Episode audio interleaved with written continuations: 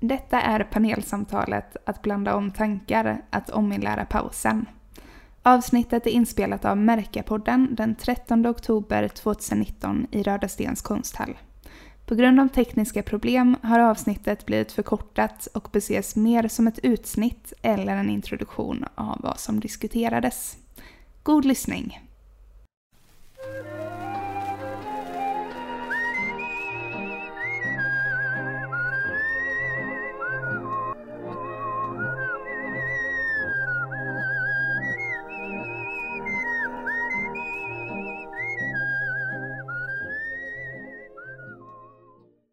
Är Maria-Lena och jag jobbar som producent på Göteborgs internationella konstbiennal. Eh, jag står här på sidan för jag har skor så jag ska inte beträda mattan under det här eventet. Ehm, ja, idag är vi här med Stina Bäckström, Pella Thiel och Åsa Elsén. Och denna programpunkt sker på Åsa Elséns verk, Avskrift av en träda. Ehm, tanken idag är att samlas här på mattan för reflektion och vila där vi föreställer oss olika sätt att sakta ned för att undvika utmattning både för planeten och för den egna kroppen. Stina Bäckström är doktor i filosofi och lektor vid Centrum för praktisk kunskap på Södertörn högskola. Hennes forskning rör medvetande och handlingsfilosofiska problem. Pella Thiel är ekolog och naturaktivist som organiserar, skriver, pratar och utbildar i frågor som rör omställning i bred bemärkelse och verkar för ett samhälle i harmoni med naturen. Hon vann också ett väldigt stort miljöpris här om veckan som årets miljöhjälte av Världsnaturfonden. Jag lämnar över ordet till Åsa. Tack. Eh, tack också alla som har gjort det här samtalet möjligt. Jag ska berätta lite kort om varför vi sitter just här där vi sitter.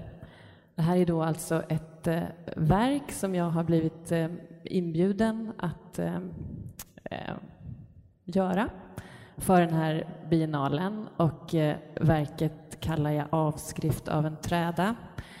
Och eh, det går tillbaka till en matta, en annan matta som eh, beställdes 1919 av Elisabeth Tamm på Fågelsta.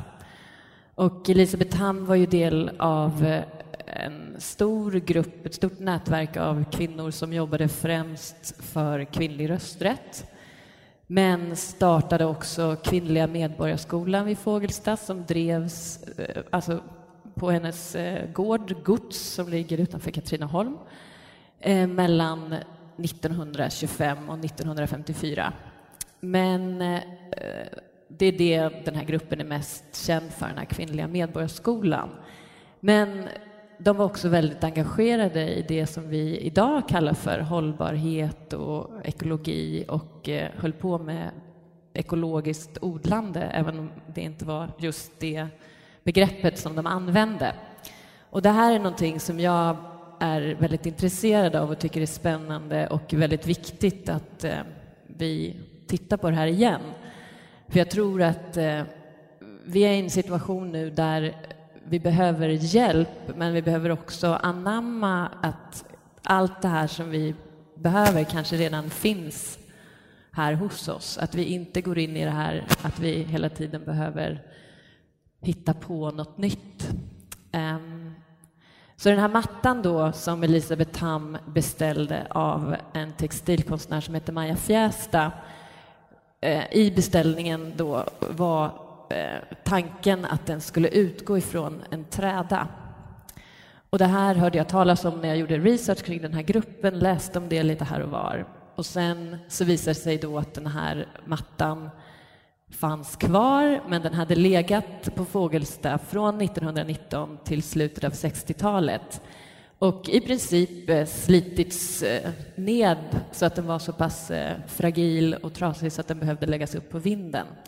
Och det här var någonting som jag blev väldigt berörd av, att den här trädan då faktiskt slets ned av alla de här samtalen som, som skedde på mattan.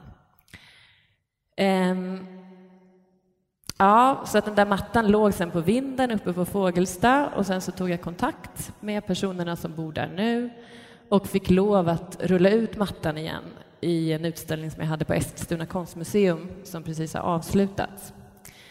Men eh, samtidigt som jag höll på med det här arbetet så väcktes den här idén av att försöka låta mattan och, och trädan på något sätt leva vidare. Och eh, så det var så jag började att göra det här, eller tankarna kom fram då på att göra det här verket. Och jag använder ordet avskrift väldigt medvetet och inte till exempel reproduktion eller tolkning. Som, det är ett begrepp, avskrift, då, som jag har kommit i kontakt med när jag har gjort eh, research mycket i eh, arkiv. Så att det handlar mycket om text och det handlar om ett sätt då att eh, ta vara på en text. Ofta har det varit gamla handskrivna texter som fall, håller på att falla sönder och någon har då gjort det här ett väldigt stort jobb med att göra avskrifter. Och vissa av de här avskrifterna börjar nu också falla sönder.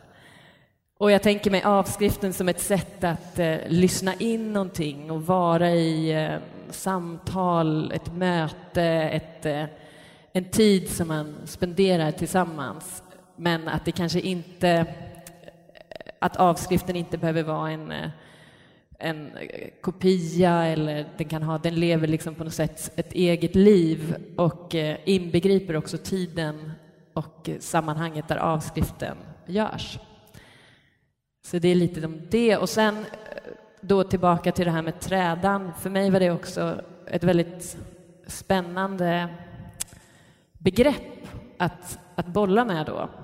Konstnärligt och på alla sätt och vis som ett, eh, jag tänker mig träna väldigt mycket som eh, en sorts eh, inbjudan, kanske ett, ett löfte om någonting annat.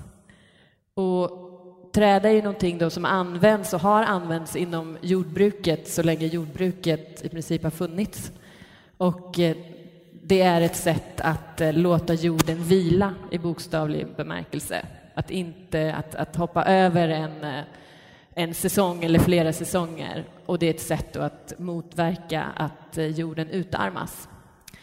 Och sen kan man säga också att hela utvecklingen av det industriella storskaliga jordbruket som vi har idag det har varit i någon sorts ständig kamp mot trädan.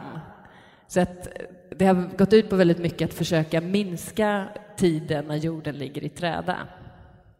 Så att idag kan man säga att vi eh, egentligen inte behöver trädor för att vi klarar det, eller klarar det, det är fel uttryck, vi använder oss av gödsel, konstgödsel och eh, kemiska eh, bekämpningsmedel. Men ja, jag tror att det är viktigt att, att tänka mer på trädan och vara i trädan. Så jag är väldigt väldigt glad att vi nu sitter här och jag tänker mig också att på den här trädan kan de här samtalen och den här tematiken som Fågelstagruppen var väldigt involverade i, att vi kan eh, ja, beröras av det och eh, prata och samtala igen för att komma till rätta, försöka komma till rätta. Eh, och då tänker jag mig också att, eh, att Fågelstagruppen, eh, att om vi inte tänker linjärt utan att Fågelstagruppen och deras träda och deras tankar kring träda, träda på något sätt finns här eh, liksom under oss som ett stöd, som tröst och som inspiration. Jag ska bara sluta med att säga att i det här, det, som, det är så det här verket som vi sitter på, så finns det lite arkivmaterial där. Och här finns en text som man kan lyssna på som har att göra med trädan också, som är olika fragment ur texter. Dels texter som eh, eh, Fågelstagruppen skrev, brev och en del eh, egna texter. Och en bok som jag citerat är en bok som heter Fred med jorden som Elisabeth Tam och Elin Wägner gav ut 1940 men eh, mycket av tankarna som, som kommer fram i boken eh, uppstod långt tidigare. Men jag ska sluta med ett citat. De skriver så här. Mot dagens ideal mekanisering, specialisering och fart ställer vi medvetet upp de ideal som vi tror blir morgondagens. Självverksamhet, mångsidighet och tålamod. Skrev de då. Och eh, med det lämnar jag över till dig, Stina.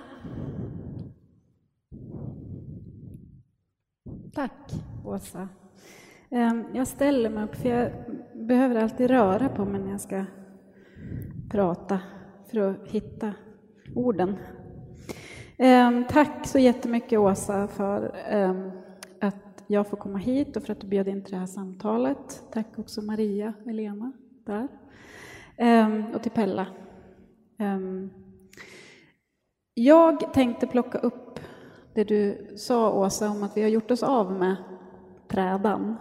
Ehm, jag tror att det är någonting som inte bara vi känner igen oss i i förhållande till jordbruket, utan till bruket.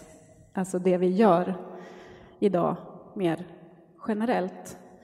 Ehm, jag har blivit inbjuden till lite olika sammanhang under det här året just för att prata om paus och passivitet. Och eh, eh, i de här olika sammanhangen som jag varit och pratat så har det slagit mig egentligen två saker. Och det ena är att, att det här är någonting som det finns ett väldigt sug efter att tänka på och prata om. Eh, och det är i sig rätt slående på något vis att det här med paus är någonting som vi är perplexa inför på något sätt. Alltså, vad är det för någonting och hur ska vi, hur ska vi göra det och varför behöver vi det och sådär. Men sen är det en annan sak som har varit väldigt eh, slående för mig är att, att vi har svårt att tänka kring paus och passivitet på något annat sätt än att det är någonting som gör oss mer effektiva. Så det här är någonting som jag, jag har, liksom, har hört från andra när jag har pratat med andra i, i sådana här sammanhang och det är också någonting som min egen tanke också har tenderat till när jag har tänkt på paus och vila och passivitet av olika slag. Och det här tror jag är väldigt problematiskt, att vi tänker på paus i termer av effektivitet. Ehm, och eh, jag tror att det är ett symptom på hur vi tenderar att tänka på aktivitet i, i, idag.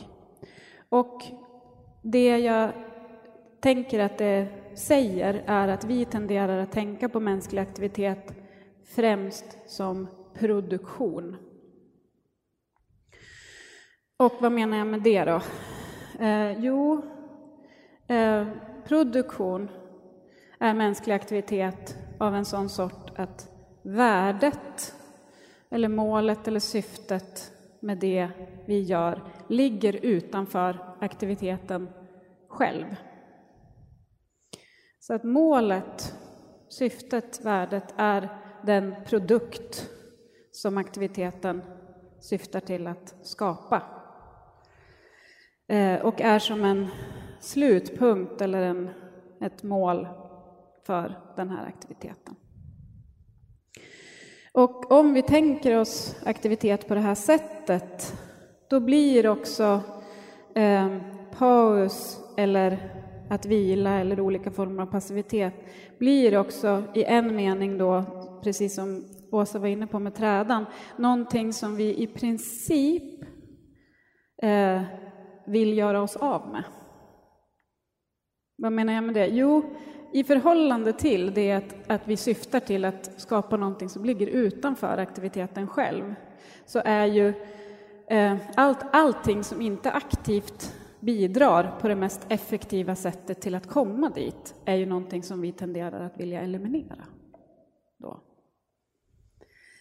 Eh, och så därför så drar vi också mot att tänka att om paus eller vila eller olika former av passivitet har så att säga en poäng så måste det ju ha att göra med att det gör oss då mer effektiva. Alltså så att det bidrar positivt till att komma fram dit. Men om vi kan göra så att vi inte behöver vila så är det då egentligen bättre. Eh, så att vi, vi, vi, det finns ett tryck både utifrån och på ett sätt inifrån oss själva att, att, att eliminera vila och passivitet. Så att vi kan producera mera helt enkelt. Okej, okay. så eh, finns det då något annat sätt att se på aktivitet? Eh, om vi, ser på, om vi ser på aktivitet på det här sättet, okej, okay, men, men, men går, går, finns det något alternativ? Och då tänkte jag plocka upp en, en förmodern tänkare, en förmodern filosof, Aristoteles, som ju tänkte på människans liv och, och människans aktivitet eh, långt innan hela det samhälle som vi känner det växte fram, alltså innan industriella revolutionen, innan den moderna kapitalismen och allt, hela serven. Ehm, och för, för Aristoteles så var det eh, ehm, tydligt att mänsklig aktivitet är å ena sidan produktion, å ena sidan är det eh, en typ av aktivitet där målet eller värdet ligger utanför aktiviteten själv. Och den, den typen av aktivitet kallar Aristoteles för poiesis. Eh, och det brukar översättas med framställan. Alltså man, man jobbar för att framställa någonting, göra någonting, producera någonting. Men det fanns också för Aristoteles en annan, en annan form av mänsklig aktivitet, ett annat sätt att se på mänsklig aktivitet och det kallar han för praxis. Och i praxis, för Aristoteles, så är målet inneboende i verksamheten. Och vad betyder det då? Jo, eh, målet är, så att säga, eller värdet är i aktiviteten själv. Eh, det är inte någonting som ligger utanför aktiviteten som en slutpunkt, utan det finns på ett sätt hela tiden närvarande. Och på ett annat sätt så är det också utsträckt obegränsat i framtiden. Eh, så att i praxis och i poesi så finns det också olika förhållningssätt till tid. Ehm, I produktion, så en, en, en produktions eh, en, en produktion har alltid en slutpunkt, nämligen produkten, målet. Och då kan en ny produktion tas upp, så att säga, men den har ett, ett slut. Medan praxis är någonting som har den här obegränsade tidsligheten. Alltså det, den praxis strävar efter att, så att säga, hålla igång sig själv obegränsat in i framtiden. Och det här tänker jag, det faktum att det finns liksom olika sätt att tänka kring tid i när man tänker på poesis och praxis å ena sidan och andra sidan. Det ger också ett annat perspektiv på betydelsen av, eller rollen av, vila och olika former av passivitet. För att om vi tänker på en praxis som ska hållas igång så att säga obegränsat in i framtiden, då blir olika former av passivitet interna aspekter av den här verksamheten. Alltså de blir lika mycket bärande av den här igånghållandet av den här verksamheten som de eh, så att säga, aktiva momenten. Eh, jag, ska ta ett, jag ska ta ett exempel så att det här blir lite mindre abstrakt. Ehm, och jag, min, min, egen, min egen verksamhet är, är, består väldigt mycket i undervisning. Jag är lärare på högskolan. Och um, om jag ser på min verksamhet som lärare i termer av praxis, alltså i termer av någonting som har ett inneboende värde, då blir, då blir min, alltså när jag står så här och pratar och förklarar grejer eh, och håller föreläsningar, blir liksom en del av den här praxisen. Men en lika viktig del är ju mina studenter och vad som händer med mina studenter när jag står och säger saker, men även när jag inte står och säger saker. Så att deras, hur de tar emot det jag säger och vad som händer i dem och vad de gör med det är lika mycket del av den här praxisen. Då. Och det här perspektivet gör ju också att om jag tänker så, då blir det ju så att säga lika viktigt och, och på något sätt centralt att, att jag vet eller uppmärksammar eller att vi tillsammans ser till att det finns ögonblick då jag håller käften eller liksom ställer mig tillbaka och lyssnar på vad som händer med studenterna.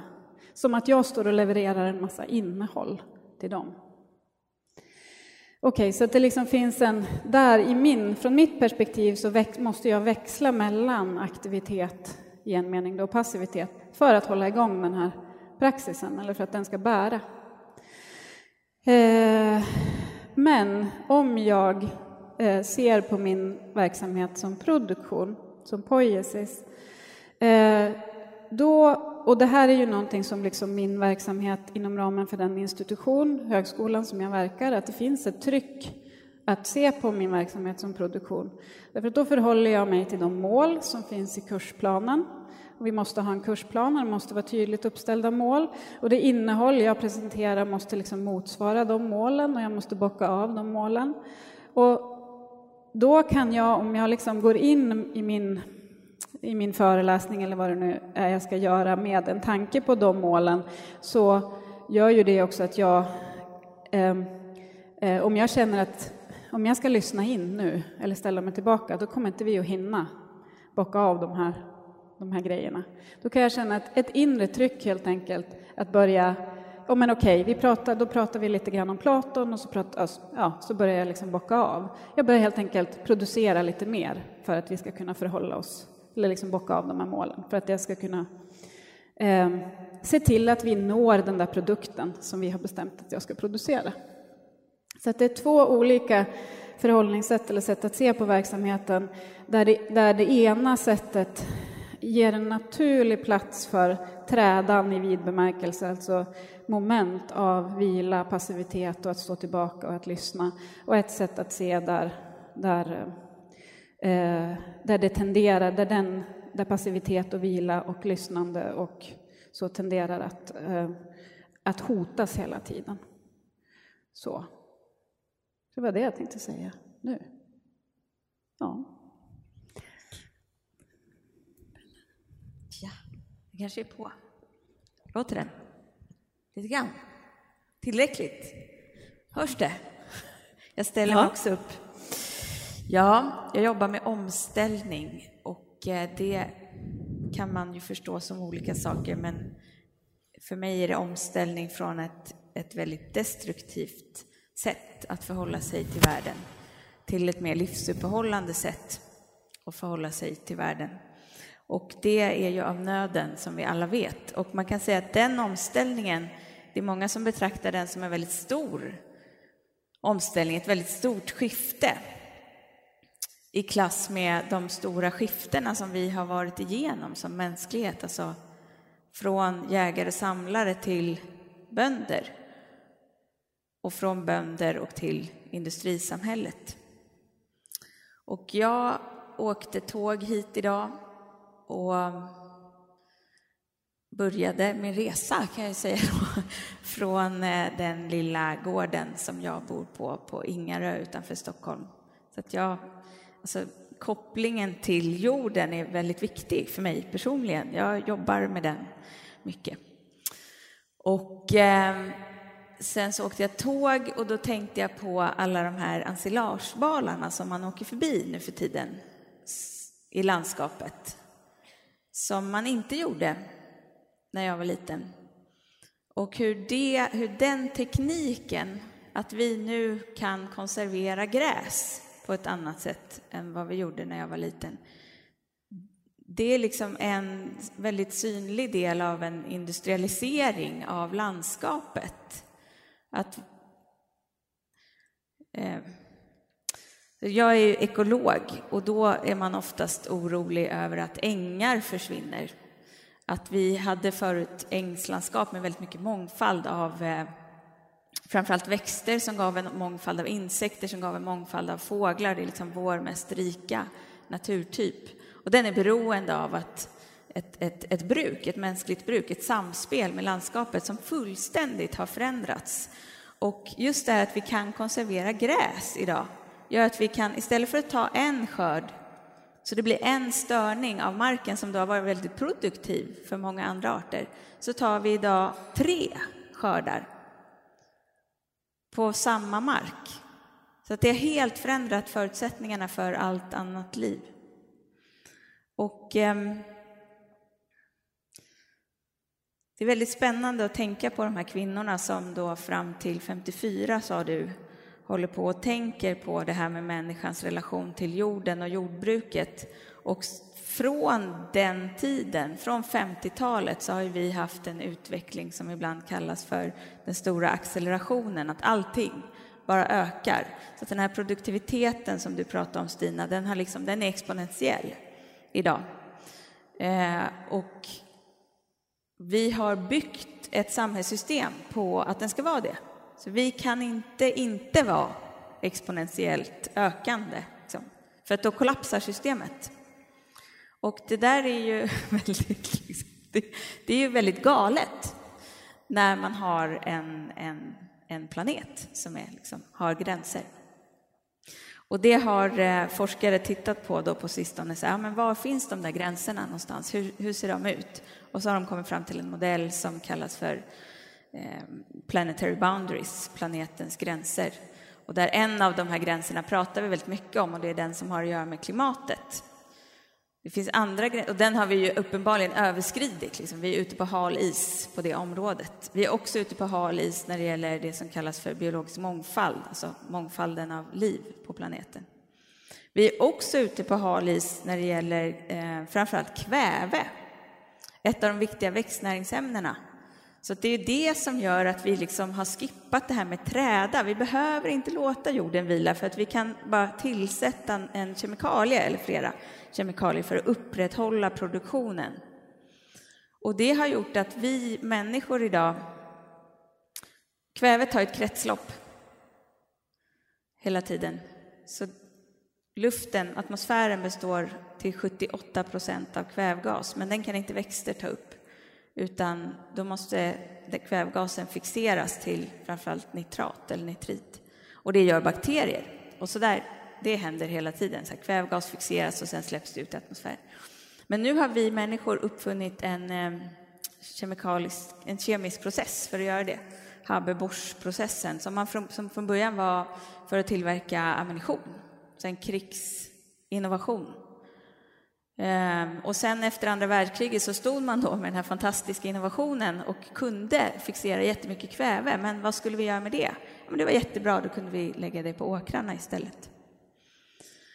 Och, eh, så att idag så fixerar mänskligheten mer kväve än alla andra levande system. Så det är en så enorm rubbning av jordens ämnesomsättning, kan man säga, som vi inte pratar om överhuvudtaget, men jag tror att vi kommer snart börja göra det. Um, och för mig är det väldigt jag är väldigt fascinerad av att vi liksom låter det här pågå, den här förstörelsen som redan de, på den tiden redan Elisabeth Tam och Elin Wägner och de pratade om det här i Fred med jorden, nej i Väckarklocka är det som Elin Wägner har skrivit, där skriver hon om härskarideologin. Alltså att våldet mot naturen och våldet mot kvinnor är en del av samma ideologi härskarideologin som faktiskt har rötter till Aristoteles som gjorde en hierarki av det levande. Liksom, längst ner var stenarna och sen fanns det växterna och sen djuren och högst upp var människan som då eh, härskar över den levande världen.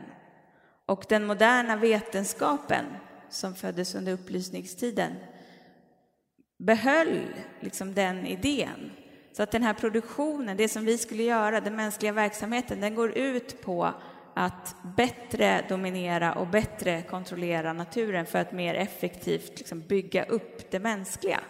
Och det är det vi har hållit på med sen dess på ett då väldigt effektivt sätt. Och jag är väldigt förundrad över hur vi kan låta det här pågå när det är så uppenbart destruktivt. När vi har vetat i hundra år hur destruktivt det är. Och jag kommer fram till att det har att göra med bristen på pauser. Att vi stannar aldrig upp och reflekterar över varför den här produktionen, var, för vad? Varför gör vi det? Vad är det, vad är det som är så bråttom här? Vad är det vi vill skapa? Och eh,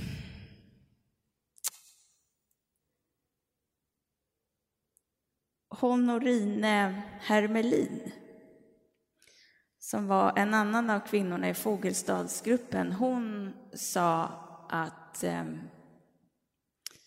eh, låt oss berätta våra sannsagor för varandra så att våra hjärtan vidgas.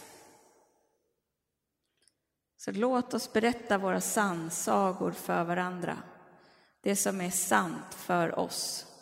Och jag tror att vi är jätterädda för att börja berätta våra sannsagor för varandra. Jag tror att det, det, det är så läskigt, för att vad ska vi hitta där bakom?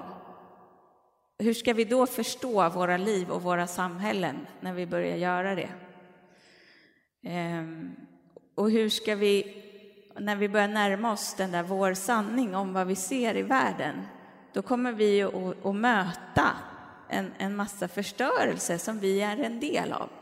Och det är djupt, djupt smärtsamt att göra det. Och jag tror att vi liksom lite, lite till mans eller till kvinns är så rädda att börja släppa in det där. För att var ska det då sluta någonstans? Hur ska vi kunna leva med den, den avgrunden? Och jag tror ändå att det, ska vi kunna liksom hantera den här omställningen så är det precis exakt det vi måste göra. Vi kommer inte kunna ställa om om vi inte låter oss beröras av det som händer. Ehm, så jag tror så här, vart vi ska ta, vart vi behöver ta oss idag, det är ju till en mer en mer sinnlig närvaro i världen där vi faktiskt förstår oss som en del av ett levande sammanhang som vi är helt beroende av, alltid. Vi kan liksom inte inte ingå i det sammanhanget. Och då måste vi tänka efter hur vi ingår, hur vi kan vara deltagare i ett levande sammanhang istället för att vara härskare. För det har inte gått så bra. Det finns en eh, ekofilosof som heter Joanna Macy och hon har jobbat väldigt mycket med det här. Och hon säger att man behöver inte vara orolig för om man nu gör detta eh, och vill vidga sitt hjärta så kan man vara orolig för att, att hjärtat ska brista. Men det behöver man inte vara. För att ett hjärta som brister kan hålla hela universum. Jag slutar där. Um, tack så jättemycket båda två. Um, jag tänkte nu att vi ska ha ett samtal. Jag kommer att ställa lite frågor, men jag vill också att ni alla ska bryta in och ställa frågor eller komma med tankar eller kommentarer när ni vill. Det finns en eh, mikrofon någonstans. Så det är bara att säga till. Och samma sak, ni såklart, att ni frågar varandra saker. Mm. Eller andra. Um, ja, jag börjar trots allt. Jag tänkte lite på det här med eh, paus och passivitet. Hur, är det intressant och meningsfullt att försöka bena upp det lite grann.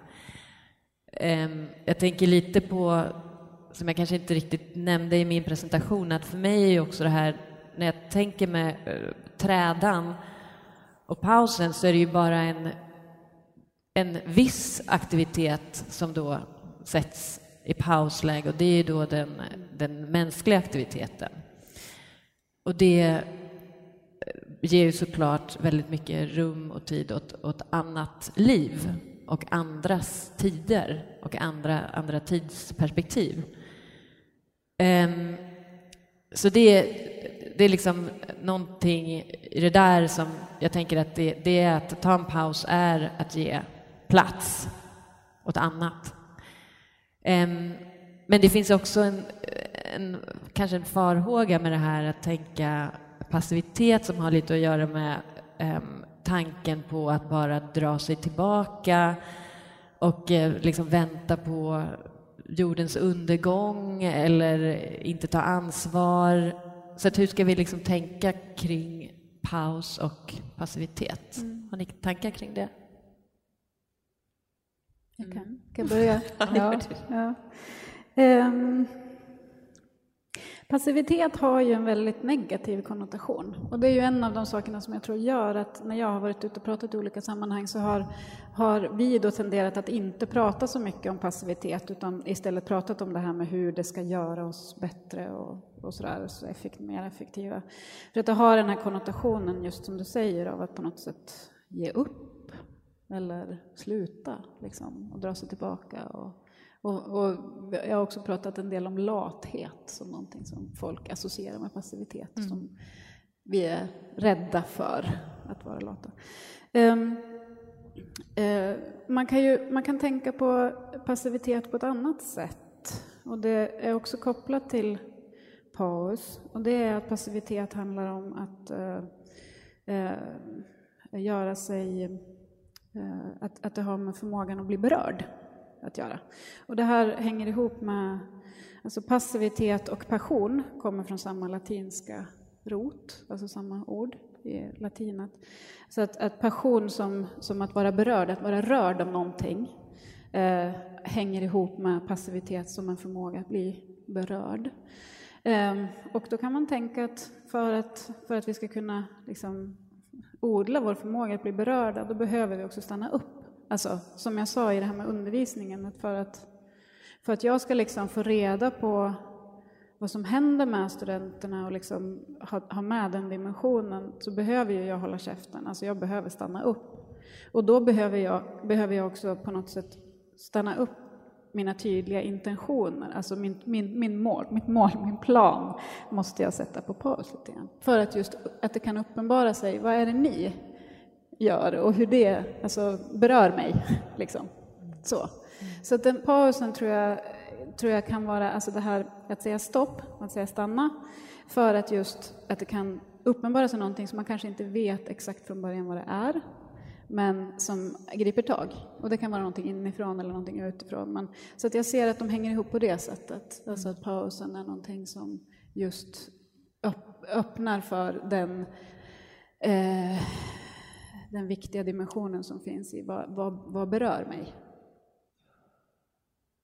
Jag tänker lite på det här, um, båda ni har ju pratat om någonting och hävdar, liksom, försöker sprida någonting som är inte riktigt uttalat, som vi inte riktigt kanske kan uttala, som vi inte riktigt vet eh, vad det innebär att du inte riktigt... Som till exempel, jag lyssnade på dig i filosofiska rummet när du pratar om naturens rättigheter och jag tycker det där samtalet är så intressant för att du blir på något sätt eh, vad ska man säga, ja, men kritiserad. På, det är produktivt också och, och viktigt. Du, ja, det kommer ju fram någonting, du formulerar ju det, men du hävdar hela tiden den här, liksom det här löftet av att någonting som vi inte riktigt vet resultatet av. Och det tänker jag också med det du pratar om är också någonting vi vet inte riktigt, vi vet inte riktigt resultatet av det här. Och hur i den här världen då som vi, som vi lever i nu, som är så inriktad på resultat och klara utsagor och definitioner, hur upplever ni att, att prata om de här sakerna och, och driva de här teserna i världen idag? Um, men, äh, äh, ja... En grej är ju, alltså, när jag pratar om det här med att vi, att vi tänker på mänsklig aktivitet som produktion och så, så är det ju, eh, det är ju verkligen en sanning med modifikation på det sättet att, att det är ju inte svårt när jag pratar om de här olika begreppen som finns hos Aristoteles, då praxis och poesis, så, så kan ju alla fatta ju vad det där praxis är för någonting. Alltså det är ju inte, det är inte så att det, det är obegripligt. Mm. Eh, utan jag tror att alla, alltså det, att det här, det här tanken om aktivitet som någonting som liksom har sitt inneboende värde och som har ett annan, en annan relation till tid och den här obegränsade, alltså eh, ehm, den här obegränsade aspekten av det är ju någonting som jag tror att väldigt, alltså, konstnärliga praktiker jättetydligt så. Alltså alla som håller på med musik har en relation till att det här är någonting som har ett inneboende värde. Att väldigt, väldigt många yrken har också en sån det finns en, ett, ett, ett sånt naturligt sätt att tänka om det som hela tiden står i en tydlig konflikt med hur vi organiserar saker idag. Då. Men, men att det resonerar med någonting som, eh, som vi alla känner igen är väldigt tydligt för mig. Eh, så det är inte svårt på det sättet. Däremot så, så, så är väl det svåra är väl på något sätt att det är lätt att det landar i en sorts eh, fråga med hur ska vi göra då? liksom. Och det är väl där det kan bli svårt eftersom åtminstone jag eh, då tänker att, att vi, vi, inte vet riktigt hur vi ska göra. Eh, och att det är just det där på något sätt, vi, vi, men vi vet att vi måste stanna upp på något sätt eller någonting, någonting annat måste hända. Eh, och hur man kan, som du också var inne på, på något sätt orka med det, liksom palla den positionen och hålla den en stund. Det är väl det som är svårt. Mm. Alltså att inte börja, alltså att jag också själv då inte börjar producera någon sorts hoppfull eller sådär, någon, någon något förslag mm. eller någonting. Um, så det, det, det, är väl det som är svårt, mm. jag tänker. Ja. Eller hur? Ja. Verkligen. Ehm, jag har ju ett långt förflutet inom miljörörelsen och miljörörelsen får ofta höra att den pratar mycket om problem. Och det ska vi inte göra helst, utan vi ska prata om lösningar. Lösningar. Vi har det här problemet och här är en lösning som vi levererar. Och för mig är det så himla tydligt att vi, står, vi har inte problem. Vi har ett predikament, en situation som inte går att lösa inom ramen för det här systemet. Och därför behövs det systemskifte. Och fler och fler pratar ju om det. Vi behöver en transformation av vårt samhälle. Och det betyder ju att liksom allting kommer att fungera på ett annat sätt än vad vi är vana vid. Och det där samtalet i filosofiska rummet det var ju oerhört intressant för mig för att det tydliggjorde så mycket att det är det det handlar om. För att eh, de kunde inte förstå min position. Och jag kan inte förstå deras position. Alltså jag kan ju det rent intellektuellt, men liksom från mitt sätt att se det så går det verkligen inte ihop. Så programledaren han ringde mig innan och så sa han, han pratade lite om vad vi skulle prata om och så sa han så här, ja men vi hade ju ett program förut om ehm, eh, naturens egenvärde. Och hur tycker du? Så här, vad, vad, tycker du om det? Jag sa ingenting, jag tyckte det var jättekonstigt. Ja, men vad tycker, tycker du? Har naturen ett egenvärde? Alltså, den frågan är så här, jag kan inte ens relatera till den frågan. Vad betyder det ens? För vem då? Um, och, och de i det programmet kunde inte förstå vad jag pratade om när jag sa att en flod kan vara ett subjekt med egna rättigheter och att det skulle kunna vara ett sätt som vi kan liksom förstå världen och reglera oss själva i relation med annat levande. Ehm, och det var så uppmuntrande för det tydliggör ju att ja, men det här är ett systemskifte. Så att det ena systemet, det som gäller där, kan inte förstås från det andra systemet. Och så jag håller verkligen med om, om som du säger Stina, att eh, det är liksom en del av grejen i omställningen, det är det att vi vet inte för att vi kan inte veta. Och vi avskyr det. Det är jättejobbigt. Och det är det vi möter där någonstans i, i pausen. Mm. Och det kanske är det viktigaste som vi utsätter oss för. Att tillsammans inte veta för att se då, ah, vad ska vi göra nu? Mm. Vad kan växa fram här? Mm.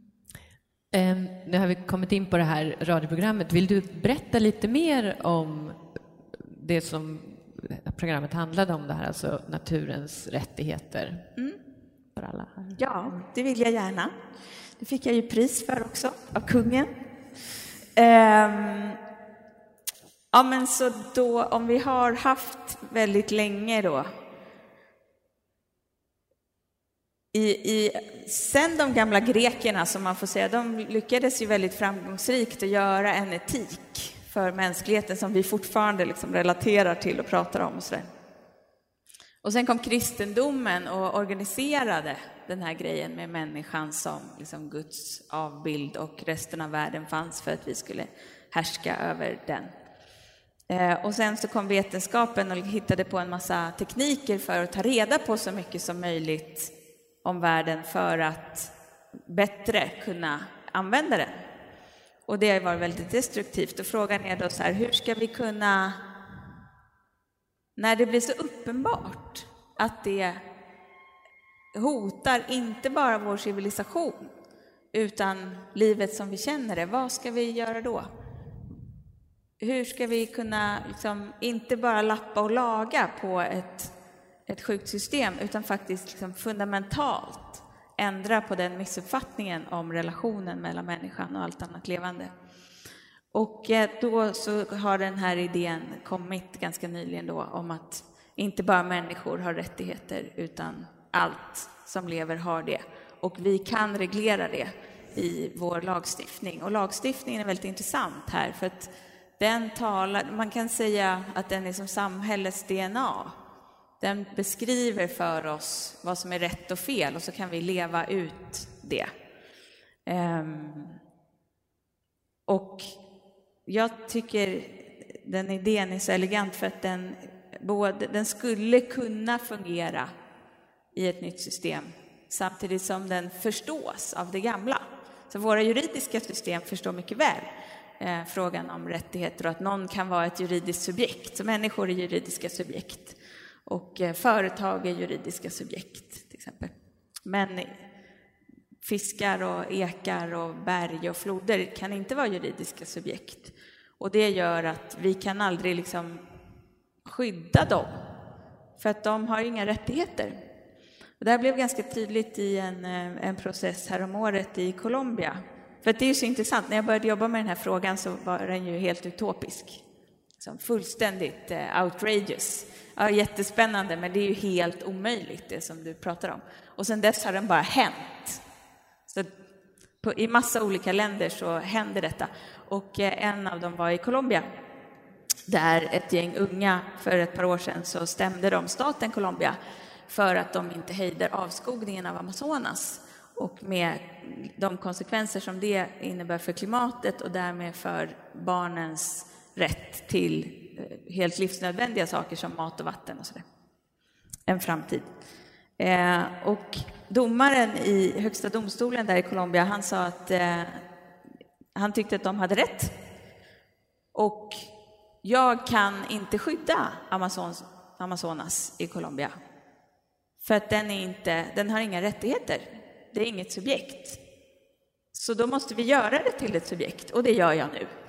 Så, så Högsta domstolen i Colombia bestämde att Amazonskogen där är ett juridiskt subjekt. Så, så kan det se ut rent tekniskt. Mm. Och det intressanta är ju det, vad det, vilken synvända det innebär för vår kultur. Det här var ett utsnitt ur samtalet Att blanda om tankar. Tack för att ni lyssnat och speciellt tack till Åsa Elsén, Stina Bäckström och Pella Thiel som ni just lyssnat till. Det var allt för oss i Märkapodden för idag. Hej då!